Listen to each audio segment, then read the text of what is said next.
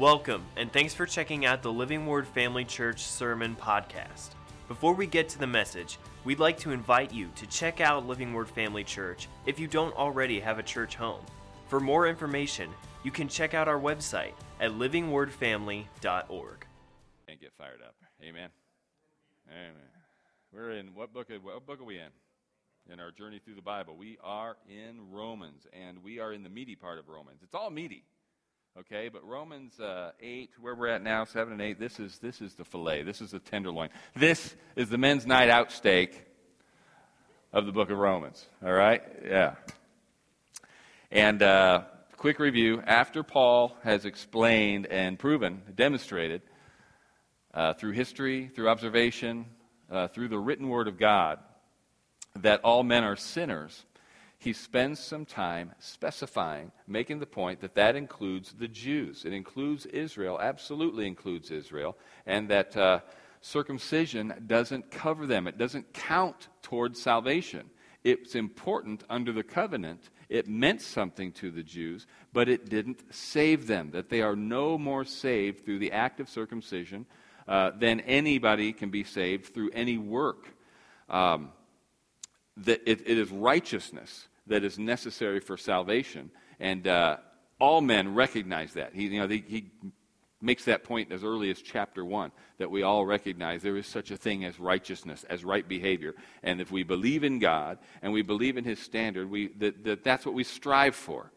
We want to be righteous so that we can, so that we can be saved, so that we can be with God. And uh, Paul says the bad news is none of us can be righteous enough the righteousness that is necessary for salvation, for right standing with God, can only come to us as God gives it to us. God Himself declares us righteous on credit by faith.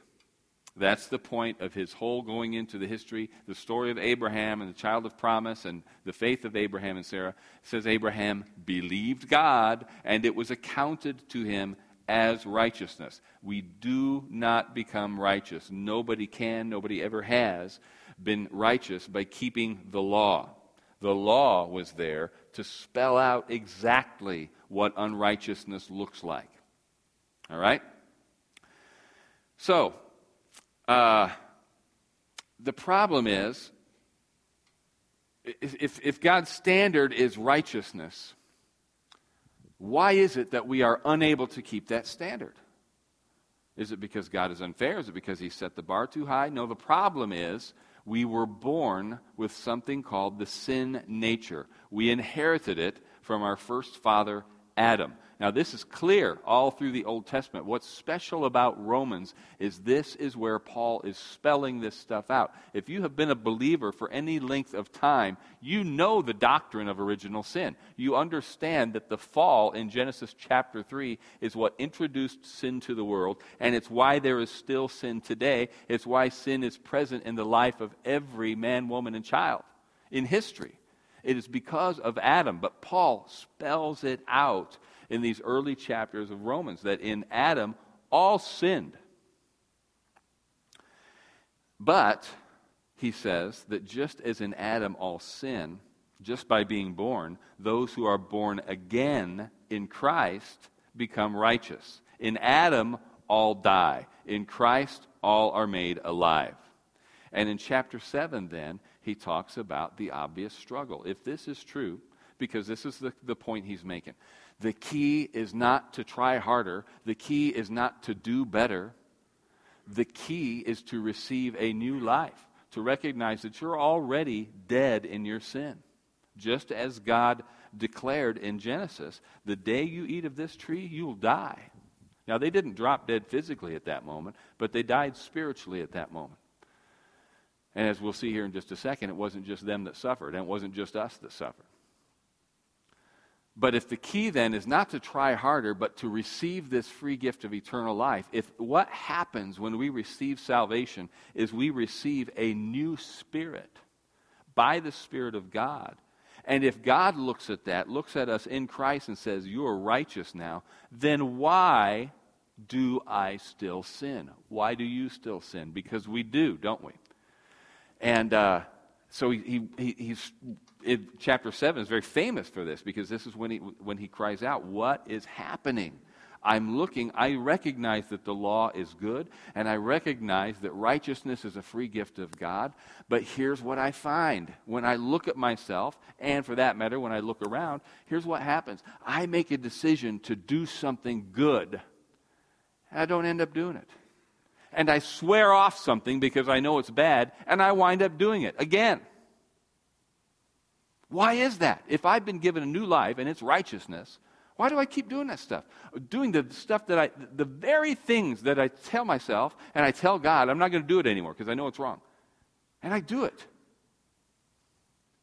And I'm determined to do the right thing. And I wind up not doing it. How come it's like that? And the answer is that our body has not yet been redeemed we are still carrying the same flesh around with us that was ours before we were born again. Uh, I've, I've got a new spirit. I don't yet have a new body. This is the same flesh, and that flesh is still attracted to carnal desires, to sinful deeds. And we can make up our mind to accept the fact that God has indeed saved our spirits. And since that his, uh, his abundant grace and mercy saves us by faith, not our works, we also recognize that our works cannot unsave us. You understand that? We recognize from this passage and from the Spirit of God bearing witness ourselves that my salvation, if I'm secure in my, how many of you know you're saved? You know, you know that, that Christ has saved you, and you have received that free gift of eternal life because of faith in Jesus Christ. We know that, right? And we know that it is. The only thing we had to do with any of that was simply to believe it. It was it was God's grace that saved us, and the only way we receive that grace is by faith. And the Bible tells us in Ephesians, among other places, that even the very faith we need to access that grace is a gift from God. The faith itself is a gift from God. So it's all God, right? So we recognize it wasn't our works that saved us. And so then what the devil does is he tries to get us under condemnation by saying, well, if you were really saved, you wouldn't sin. And then Paul is telling us here, no, your, your, your sins, your, your, just as your uh, deeds didn't save you, your deeds ain't going to unsave you. It's the Spirit of God that saved you, and he was, He's going to keep you saved. But it's still going to be a struggle. Why? Because we're dragging this dead man around with us in the flesh. Okay? Now, the question then that Paul brings up more than once, because it's that important, is that. Uh, since the abundance of God's grace is demonstrated by His grace and His mercy and His forgiveness in the face of sin, then shouldn't we just go on sinning? Why don't we just stop struggling? We'll just sin all the more, and that'll make grace that much more abundant because that's when we really experience His grace and mercy, right? We know that, hey, my, my deeds didn't save me. My deeds ain't going to unsave me. It's hard not to sin, so why don't we just sin and let God's grace just continue to be abundant? What's the answer to that question? Is it yes or no? It's no. It's no. But how do we do otherwise since we're dragging this sinful flesh around with us? We know that, that that's, that's not the right thing to decide to do, but Paul himself has said it's a struggle and then he answers it. The answer, the key, the conclusion then is to walk in the Spirit, walk by the Spirit. The infilling of the Holy Spirit is the key to victorious living. And that's best summed up in Romans 8:11 where it says if the same spirit who raised Jesus from the dead dwells in you he who raised Christ from the dead will also give life to your mortal bodies through his spirit who dwells in you. As I said last uh, Sunday and as I said Wednesday, this verse is not talking about the general resurrection. If you read this verse uh, isolated from its context, and, and, and certainly, I mean, you can read that, that that is a true statement.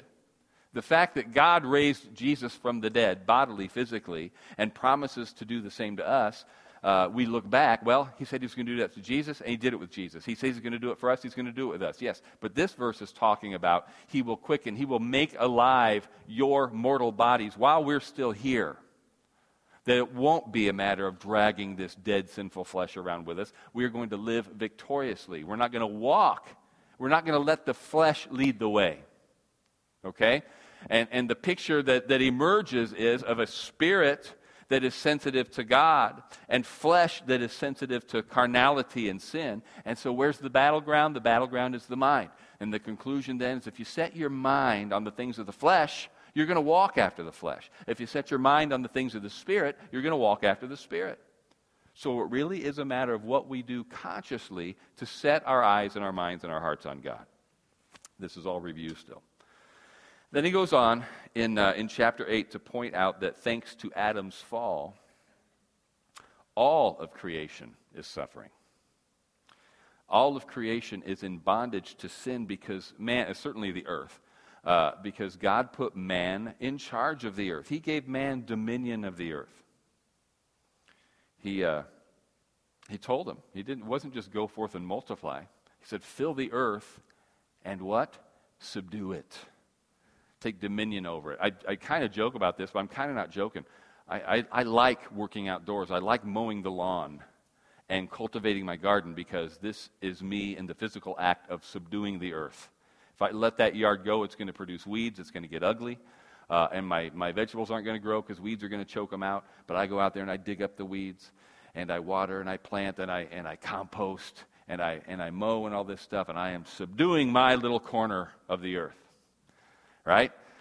And this is all creation is groaning because since we were in charge of the earth, when we bowed down to Satan in Adam, guess what? All of the earth came under that same bondage. And now he, he goes on to, he talks about how, all, well, let's just read this. It's better. Paul says it better than I can. In Romans chapter 8, let's just read this in, uh, starting in verse 19. For the earnest expectation of the creation eagerly waits for the revealing of the sons of God. For the creation was subject to futility, not willingly, but because of him who subjected it in hope, because creation itself also will be delivered from the bondage of corruption into the glorious liberty of the children of God. For we know that the whole creation groans and labors with birth pangs together until now. Not only that, but we also, who have the first fruits of the Spirit, even we ourselves groan within ourselves, eagerly awaiting for the adoption, the redemption of our body. For we were saved in this hope. But hope that is seen is not hope. For why does one still hope for what he sees? But if we hope for what we do not see, we eagerly wait for it with perseverance. Now, he ties two things together here. One is this beautiful picture of the earth still in bondage to sin, still suffering the corrupting effects of the sin of man, looks to what? It looks forward to redemption. But what does creation see? What does the earth see first as evidence that it too will be redeemed from that bondage? It looks at us. We are the first fruits of that redemption. And I like to point out that it's not just the earth, it's not just nature, it's people people really, you can preach the gospel, and we absolutely all should. What do we do here at Living Word? We live the gospel and we preach the gospel. But people are really only going to hear the preaching after they see you living it. They should be inspired. They should be curious. They should be stirred up by something that is different about you. They should be able to begin, at least, to observe the effects of redemption in you. Right? So he's saying all creation is excited because look, look, look, the sons of God are being made manifest. We're going to be redeemed just like the children of God. And then he says, just like that, we are looking forward to the redemption of our bodies. We recognize that our redemption, the work of redemption, is done. But the manifestation of our redemption will be complete at the general resurrection when we receive new, glorified, incorruptible, eternal bodies. Heaven is not just a place of disembodied spirits. When Jesus rose from the dead and appeared, he appeared in the flesh. He ate. Uh, he was tangible. He could do things and travel in ways that he couldn't beforehand. But we're going to have a body like his that's going to be freed from a lot of the current limitations. And that's good. And this is something that is so important because Paul and Peter and John, but it's all through the Holy Spirit, you understand. We read so much in the Word that has to do with living in the here and now. And as I mentioned, uh, I think last Sunday, yeah, Judaism is a very here and now religion. You don't read a lot, it's there. It's, it's, it's, you don't have to dig, dig, dig. But the emphasis is always on the blessing here and now. There's not an awful lot in there about heaven and the sweet by and by.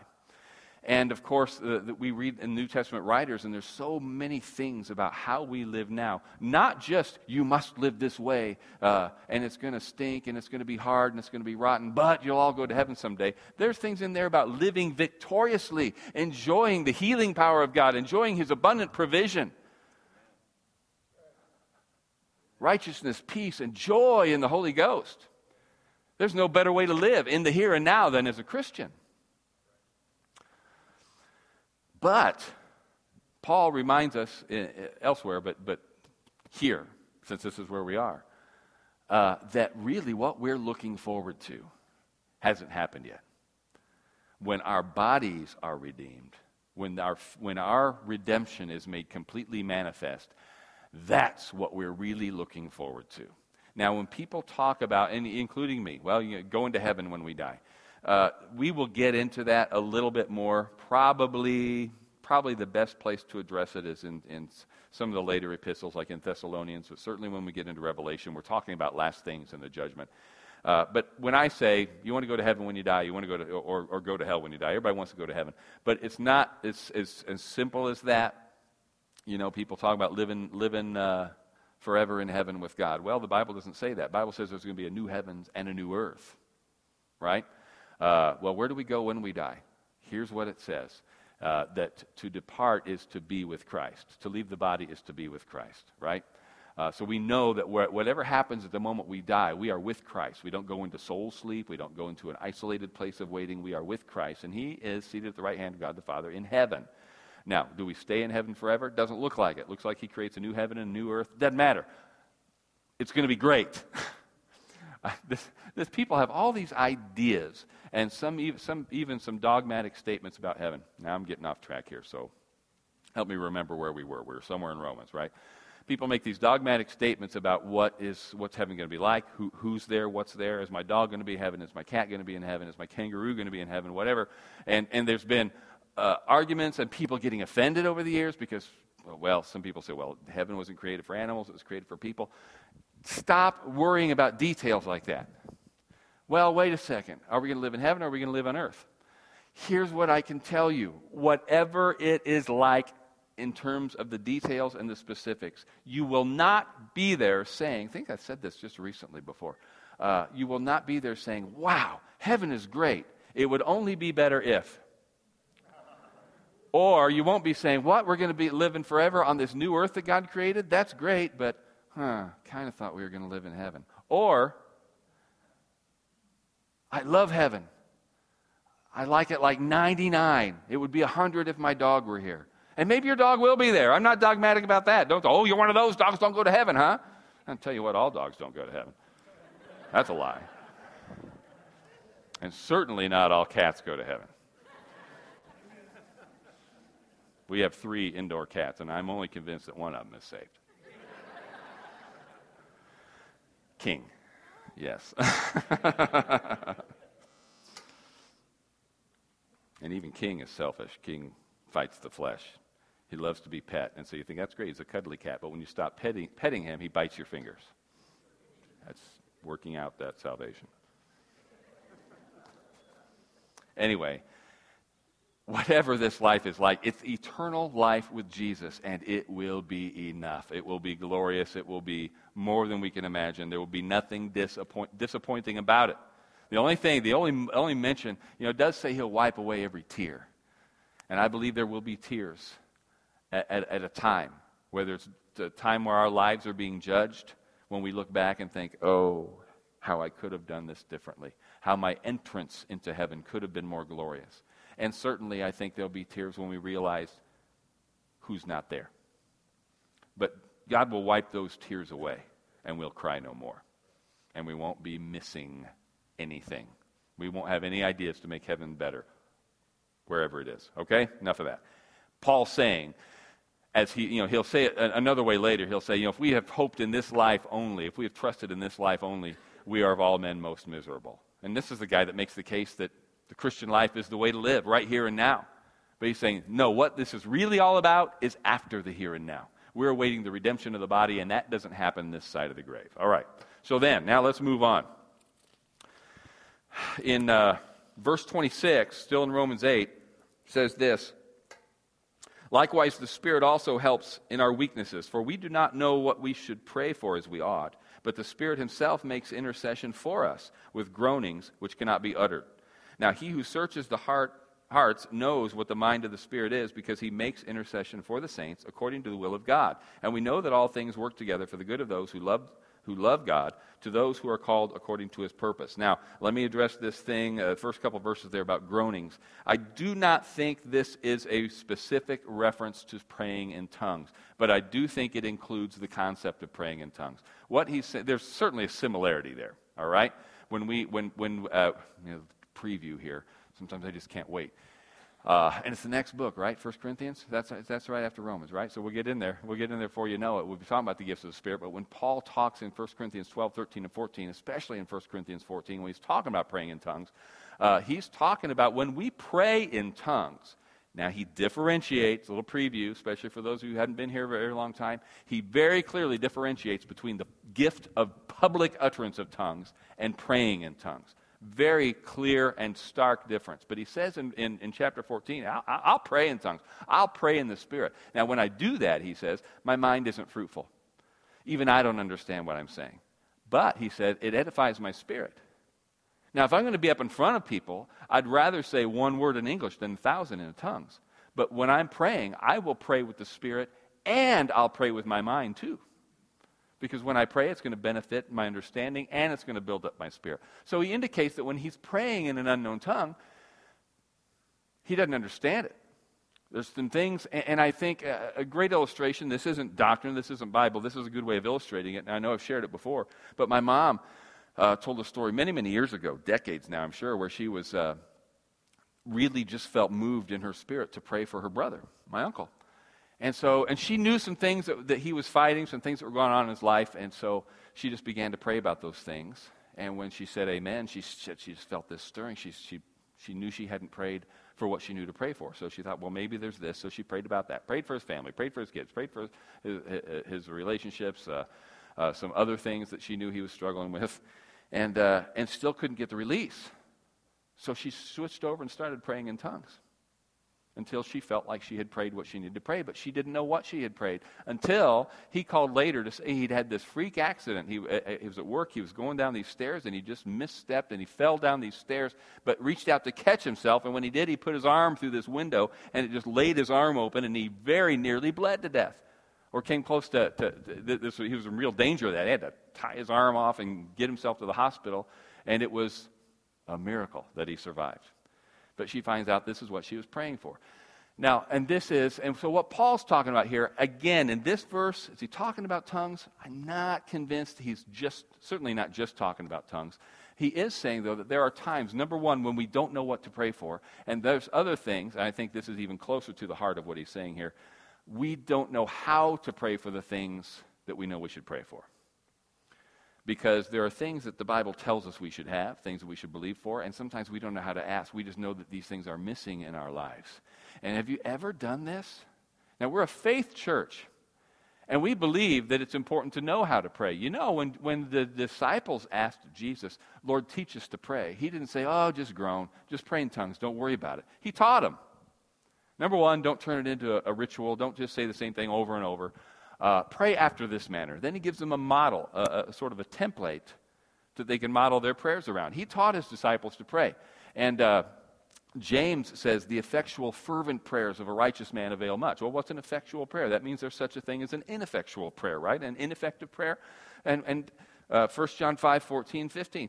Uh, if we uh, ask anything according to his will, he hears us. So it's important to know the will of God and to pray according to his will so we can know how to pray. But have you ever reached this point? I started to say that because we're faith. We're faith people, and we believe in the power of the words and praying correctly and praying in faith. And so sometimes it might seem like a bad confession to say this, but just let me know. Have you ever been in that position? Because I have, where something hits you and you realize you're not walking like you should, you're not experiencing uh, manifestly the things that God has promised. And instead of immediately addressing that and saying, in Jesus' name it's going to be this way, have you ever just gone, oh, has anybody, anybody ever done that in, in your prayer time? Ser- seriously, raise your hand if you have. That's a lot of you. You know what that is? That's a groan. Oh.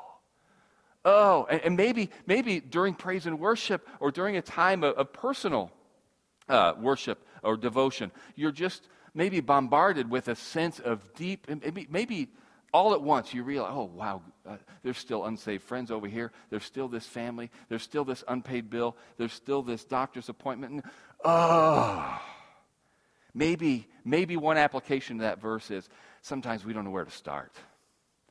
But when we groan from our spirit, it's not a, here's the difference.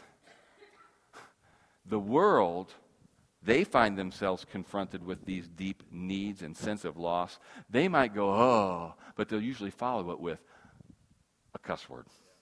Oh. Mm-hmm.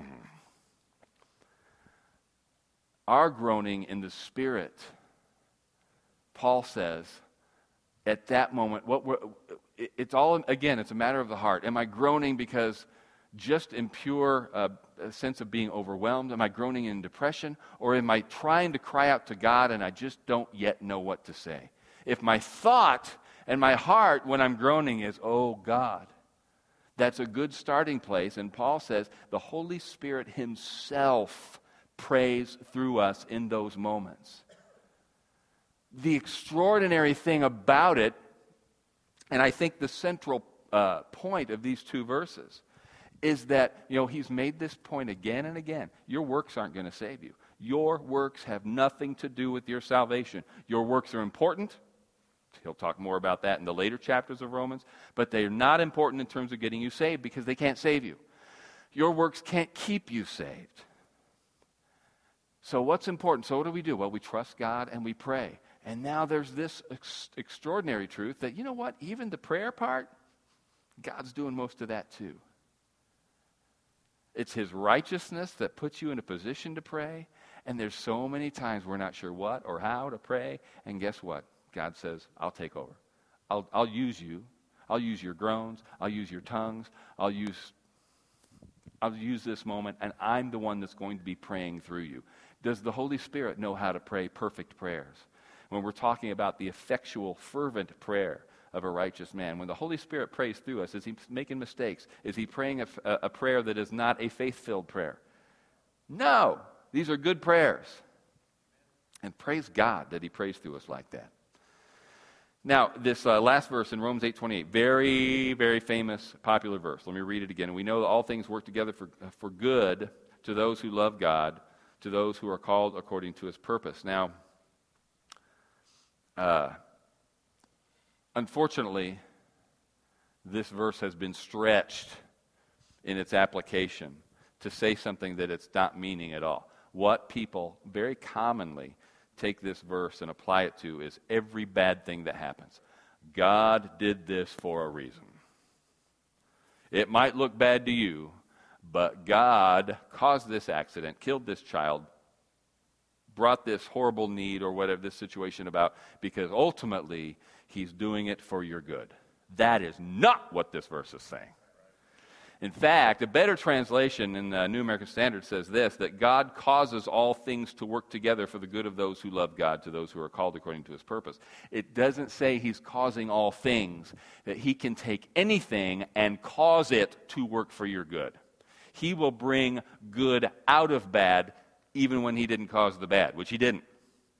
It's like he's always one step ahead of the devil. He's one step ahead of you, your bad decisions. You know, everything happens for. I'm one of my favorite uh, little memes or whatever that, that pops up from time to time. Everything happens for a reason, and sometimes the reason is you're stupid. Right? Well, everything happens for a reason. Yeah, everything happened for a reason. and this happened because you did this stupid thing, and we need to own it and admit it, confess it, and let God take it and turn something good. This is a little bit of a weak illustration, uh, and, and it's not mine. I got it from somebody else, so I'll call it weak, boldly. Uh, but I still loved it. It kind of resonated with me. Uh, talking about uh, when Samson was walking down the road. You remember this back in the book of Judges? He's walking down the road one day. He's walking home, I think, and a lion came out and attacked him. Just jumped at him, and he caught it in midair and tore it in two one of these great feats of strength that it only takes place over the course of a couple verses. And then later, when he's walking down the same road, what's he find in that the, the carcass of that lion? Found some honey. Now, this is why it's a weak illustration. He shouldn't have touched the carcass because part of his Nazarite vow was he wasn't supposed to touch a, a dead body of any kind. But the thing it illustrated, and this guy pointed out, is that out of the very framework of the thing that tried to destroy you, God will bring the sweetness of life. And there, hanging in the rib cage of this lion that was leaping at Samson to kill him, was honey, the sweetest thing on earth. So, God will do that. He won't cause everything, but He will cause everything to work out for your good, even the things that try to destroy you. What's the key in context? What, is the verse, what are the verses saying right before that? The key is to stay in prayer, to constantly, consciously be casting our care upon Him, even if all we can do is groan, groan to God. And He will cause everything to work out for the good of those who love Him. We're called according to His purpose. Now, let's keep moving. I've got a couple more things I want to talk about, and we got to get out of here because our cars are turning into ovens right now, right? you probably left yours running with the air on, didn't you, Russ? That's two Sundays in a row. I, I, now, let's uh, let me read a couple verses here because now we're going to open up the can of predestination. You excited?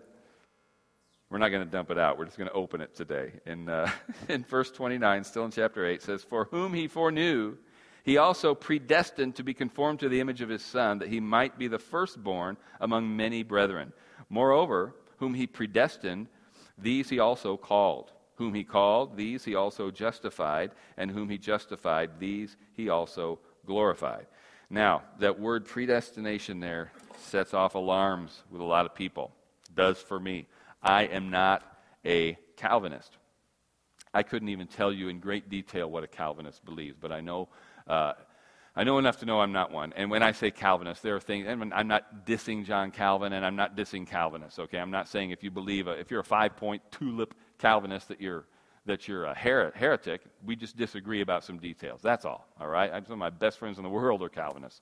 They're just wrong, and they're going to hell. No, they're not going to hell, they're going to heaven. But the, the, the sticking point of, uh, of a hard, hardline Calvinist is, is just that. You have absolutely nothing to do with whether you are saved or not. God chose you beforehand. He chose you for His reasons. It's not your decision. It's not anything. God will save who He'll save. He'll damn who He'll damn. And it's all for His glory. It's all for His purposes.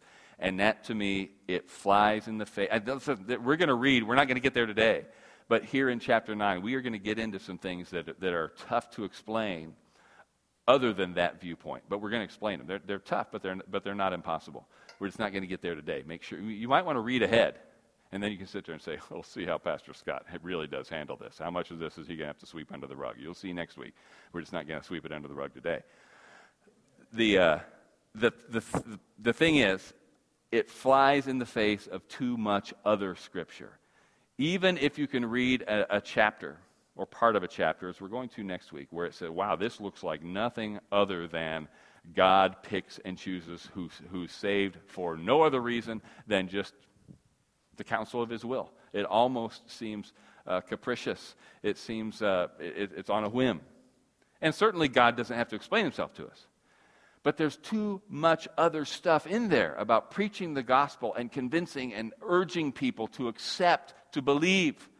Again, we don't earn it, but certainly people are talked into it. They are brought into the kingdom of God. And yes, it's God doing the work through us.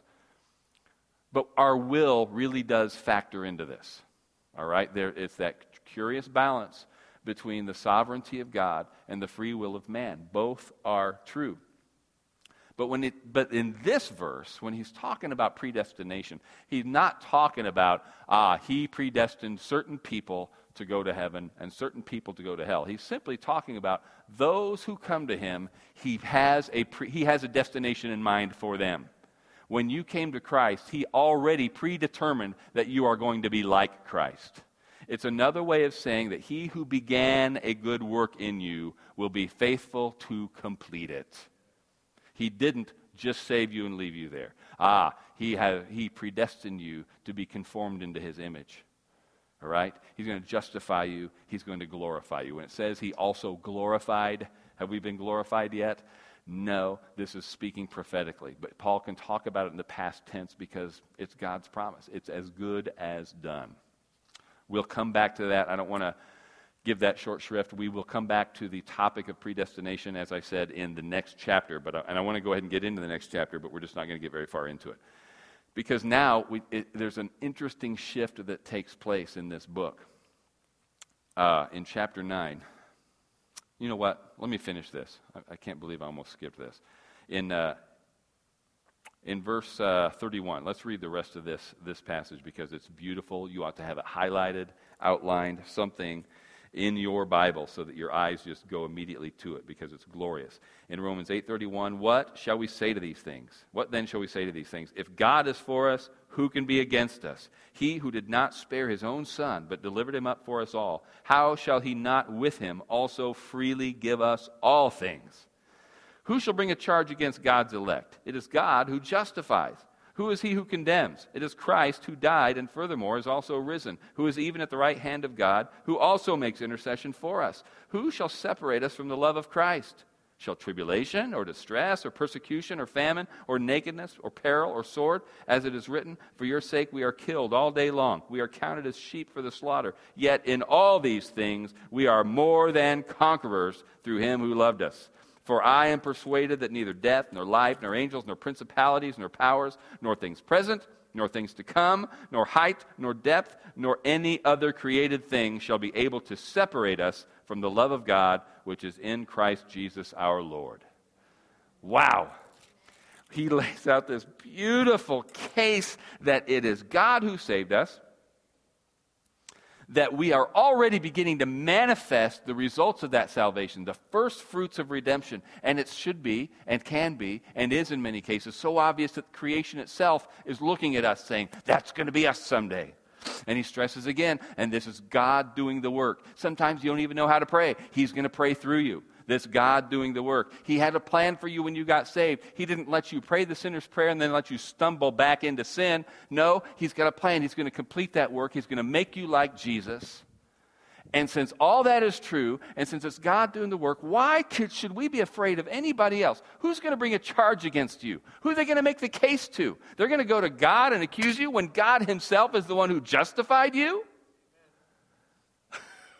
Man, and who's going to condemn you? What are they going to condemn you to? Death? No. Christ already died your death. It is Christ who died. And then guess what happened? He rose from the dead. So he, he who died for you is the one who can stand there and intercede for you. When the, when the accuser comes, going before your judge, who is your justifier, and says, They did this, they deserve to die, Jesus stands up and says, They already died. They died in me. And you don't have to hear it from somebody else, you're hearing it from me because I rose from the dead. And since all that is true, how is God going to hold anything back from us? If he paid with the life of his son, how is he going to not freely with him uh, give us all things? What's going to separate us from God, considering that it is God himself who has made that attachment? Nothing can separate us from his love. Man, oh man, that's good news. Let's quickly read on. We'll get started here. Uh, it'll set the stage for next week. And again, we'll review, make sure we know where we're going. But in uh, chapter 9, Paul, there's this, there's this shift because uh, he's going to spend three chapters now talking about where Israel fits into this plan. I want you to remember that while Paul uh, made his mark as an apostle to the Gentiles, and while he had his greatest ministry success in the Gentile world, remember Paul was a Jew. Paul was a good Jew. And uh, Christianity was still a very Jewish religion in terms of its culture and influence. It was still largely Jews who were converted to Christianity in the, in the early decades of Christianity. Now, what Paul wants to accomplish here, uh, at least two things, and it's a tricky balancing act because, on one hand, he's already addressed the truth that keeping Jewish law cannot save that the Jews need Jesus exactly, exactly like the Gentiles need Jesus. But he also wants to see, and this is the tricky one, he wants the Jews to see that embracing Jesus Christ is not a rejection of Judaism.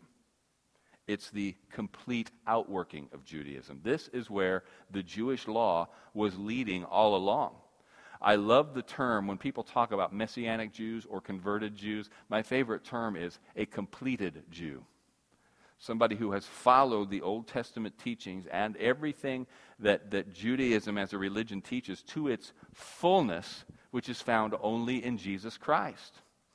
And this is something, this is a battle, you know, Paul would find a very fertile soil for this kind of teaching today because this is something that's very, very entrenched in our culture today, 2,000 years later, that. Uh, uh, Jews are very offended, many of them, by the idea that you want them to abandon 5,000 years of tradition and culture and, and, and family and, all, and the land and everything else to embrace Christianity.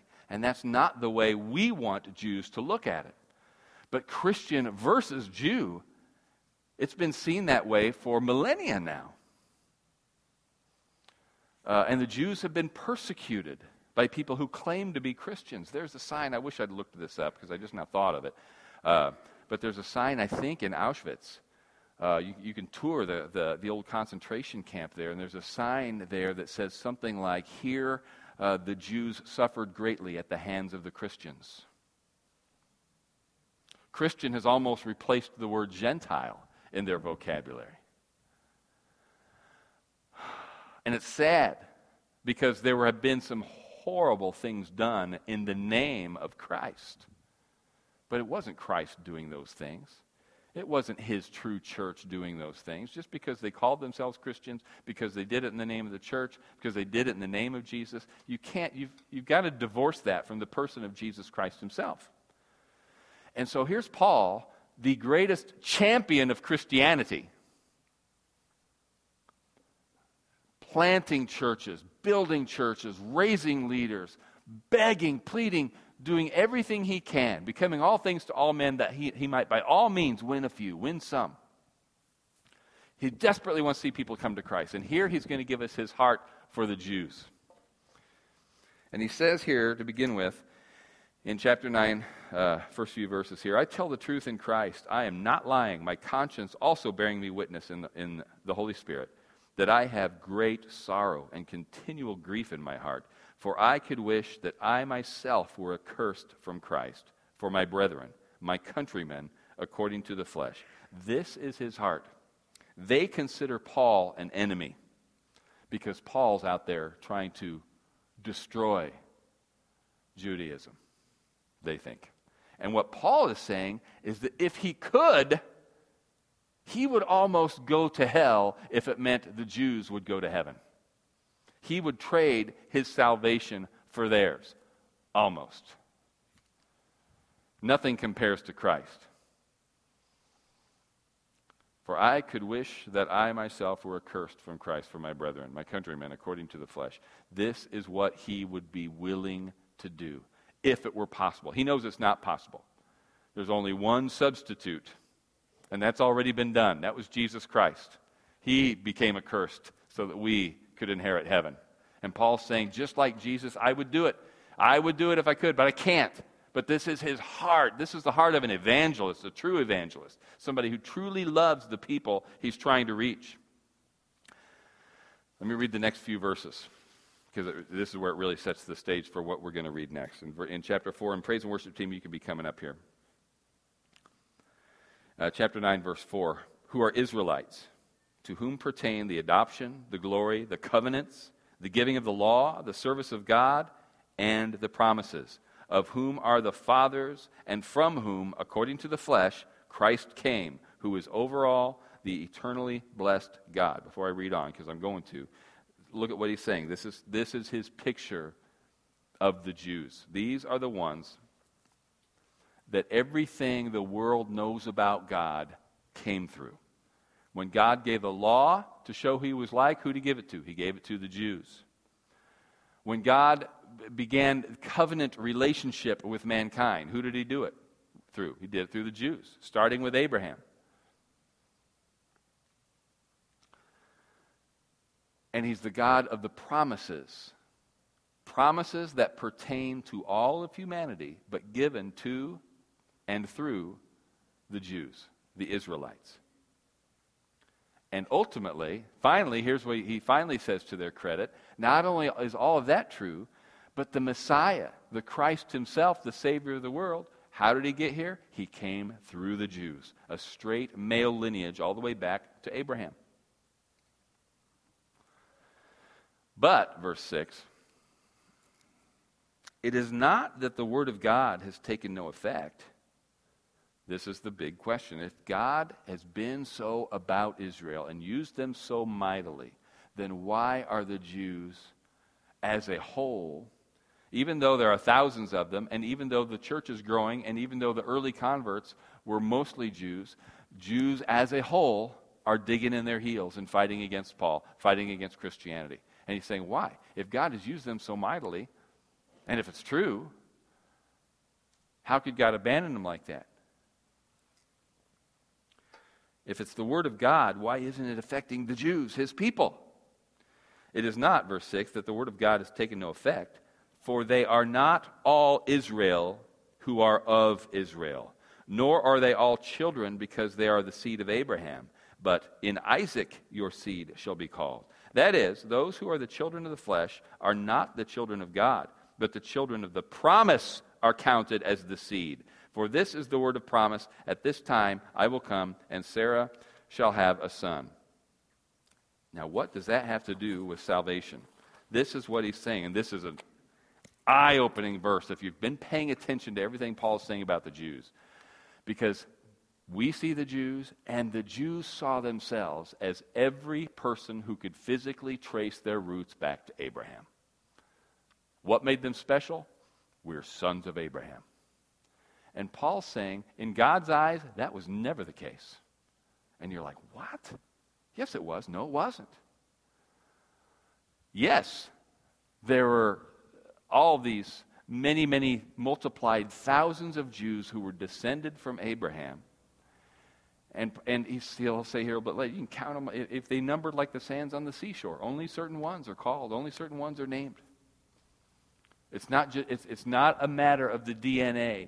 It's not a matter of tracing the lineage back. The only person who was ever a Jew in God's eyes, true Israel in God's eyes, were the ones who believed.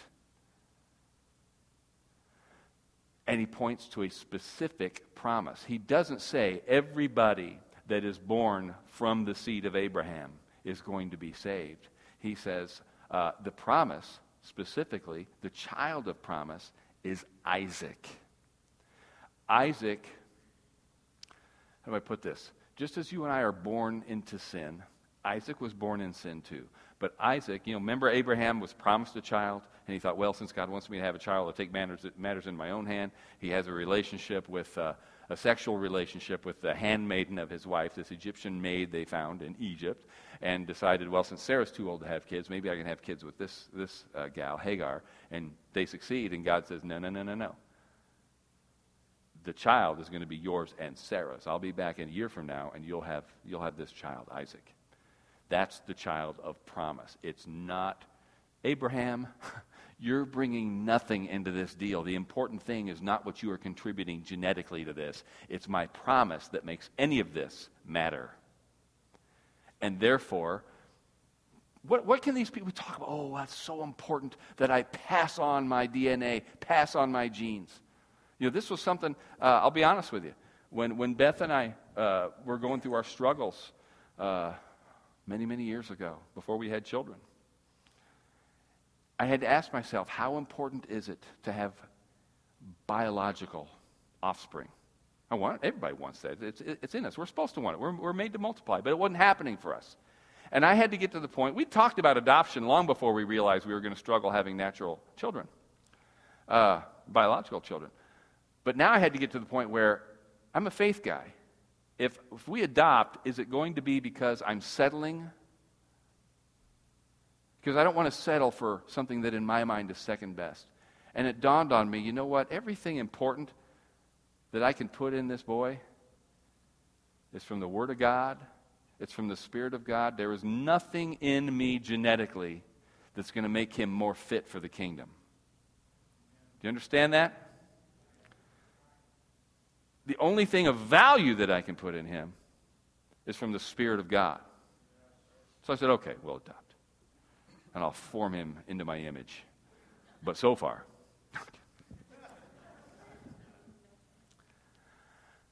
and this is what God's saying. You think you're special because because of your DNA? Your, that's not what this was ever about.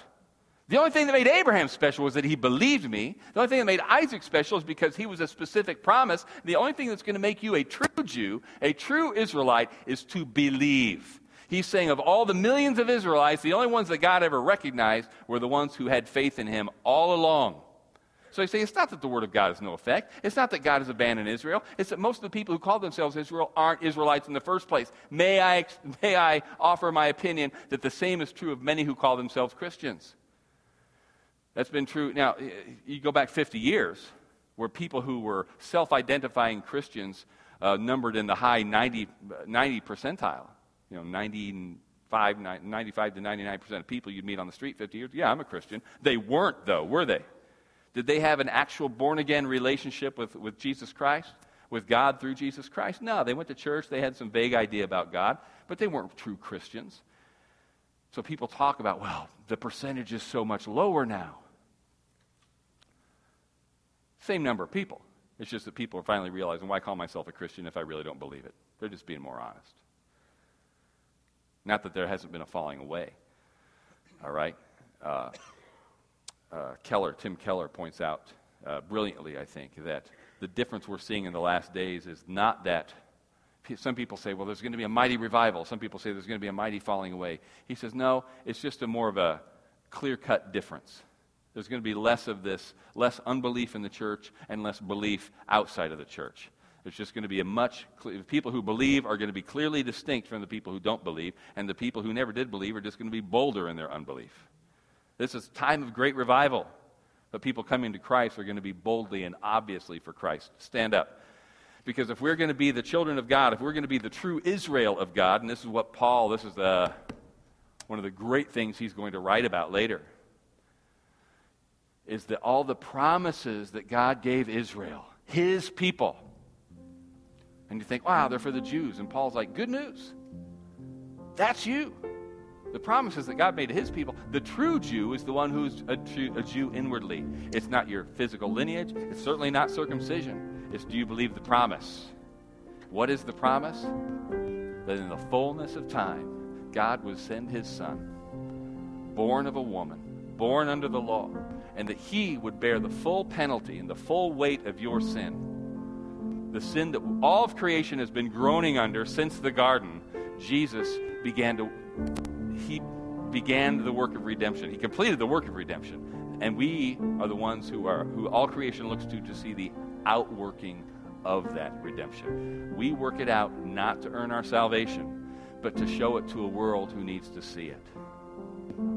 The promise is to you and your children. The promise is to everyone who believes. If you believe that Jesus Christ died for your sins, if you confess with your mouth that Jesus is Lord, and if you believe in your heart that God raised him from the dead, you will be saved. Thanks for listening. We hope that this message encouraged and equipped you in your walk with Christ. Make sure to follow us on Facebook or Instagram to stay updated with what's going on at Living Word Family Church. Have a great day.